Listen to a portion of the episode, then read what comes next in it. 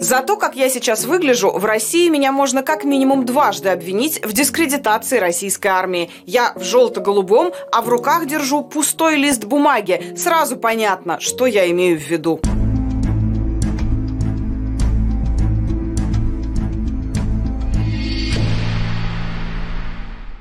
Словосочетание «дискредитация армии» признали главным в категории «антиязык» эксперты независимого конкурса «Слово года». Действительно, этот оборот стал универсальным предлогом для задержания и арестов тех, кто выступает с антивоенными лозунгами. Статья о дискредитации вооруженных сил Российской Федерации появилась 4 марта 2022 года, то есть в самом начале войны. С тех пор, как дискредитацию стали трактовать что угодно. Я не случайно вспомнила про «Белый лист». Например, 14 марта в Новосибирске полицейские задержали мужчину, который якобы совершал противоправные действия, держал в руках пустой листок бумаги. Днем ранее за такое же преступление задержали жительницу Нижнего Новгорода. Таким образом, российские правоохранительные органы буквально воссоздали известный советский анекдот о том, как Рабинович разбрасывал на Красной площади пустые листы. Задержали его сотрудники и спрашивают: «Ты что там делал? Листовки разбрасывал. А почему пустые? А что там писать?» И так все ясно.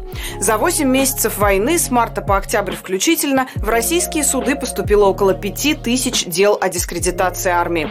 Поводы были самые разные. Россиян штрафовали за пикеты с книгой Толстого «Война и мир», за исполнение украинских песен, антивоенные надписи в туалете или даже за пересказ в сторис сна с участием Владимира Зеленского. Как дискредитация армии расценивались призывы к миру или, например, плакат с заповедью «Не убий». А лидера ДДТ оштрафовали по той же статье за слова «Родина – это не жопа президента, которую надо все время мусолить и целовать».